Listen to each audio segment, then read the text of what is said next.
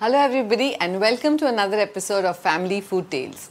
Today's episode is a chaat special. As children, I remember all of us used to love eating chaat. My mom was a great expert in making bhel puri, sev puri, pani puri, and we've also learned it over the years. So, first of all, I'm going to share with you a quick, easy recipe of making the sweet chutney. So, we need about one portion of imli pulp so if you don't have pulp, you can use fresh imli and soak it overnight and then take out the water. Add about equal parts of imli pulp. And here I have soaked dates. You can soak it overnight and equal proportion of jaggery. It's nicely soaked and almost melted. You just have to blend it in the mixie. I'm going to add the dates into the jaggery.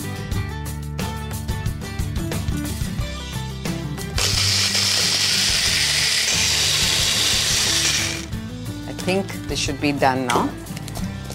Hmm, looks good. We'll just check the consistency. Looks good, doesn't it? The color also so good. The chutney is not yet ready. We need to add some salt, red chili powder, and some cumin powder or jeera powder.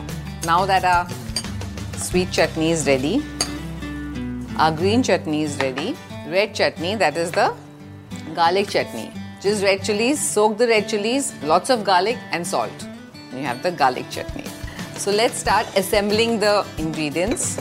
Nice big bowl. We're going to add the puffed rice or kurmura as we call it. It should be nice and crisp. And then we're going to add the nylon sev as they call it. The special sev some chopped onions, some chopped potatoes, a little bit of salt and red chili powder. And now the time to add the chutneys. So first we'll add the green chutney. You can add any chutney, there's no rule. Some garlic chutney. If it's too thick, you can add some water. And lastly, the sweet chutney. You need to do this quickly and give it a nice mix. It shouldn't be too dry, nice and moist. And of course, you have to eat it immediately after making it. If you don't eat garlic, you can omit the garlic chutney. I have some roasted chana dal here. You can add some. I also have some sprouts here to make it healthy. You can add some sprouts. And now quickly just serve it.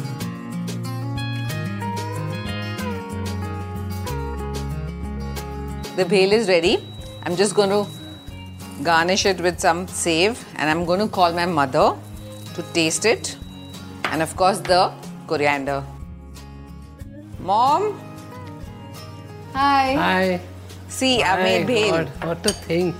Can you see so many things? So many things. I want you to taste it. Nice bread. Nice bread, no? You can serve the bhel with these yummy puris. You have to taste it. Small? Very yummy. But you have to add little chutney. It's a little dry. Okay. Add some chutney and sweet chutney also if you like. Okay. If Hmm. You want hot, you can eat put garlic chutney. Okay. Very And there it goes. very tasty. Tasty. And don't go, we're still making the dahi puri. Okay? You know, we have so many people here to eat. Chalo, now you, Mummy, you also fill and I'll also fill, okay? First you have to put potatoes, Potatoes. Yeah, I'm just copying her. some sprouts, Sanjeev loves dahi puri. In our house, every Tuesday we have chaat. So sometimes bhel puri, sometimes pani puri, sometimes everything together. and then you put some dahi Add the and chutneys. sweet chutney. Okay, here. Sweet chutney. I think I've bit- made it a bit spicy, but never mind. And put salt. Salt and chili powder. And bit of sev. It's ready to eat. You want And you can put coriander, yes. I hope you've liked this nice chatpata recipe which I've learned from my mother. and hope to see you soon. Bye. Bye.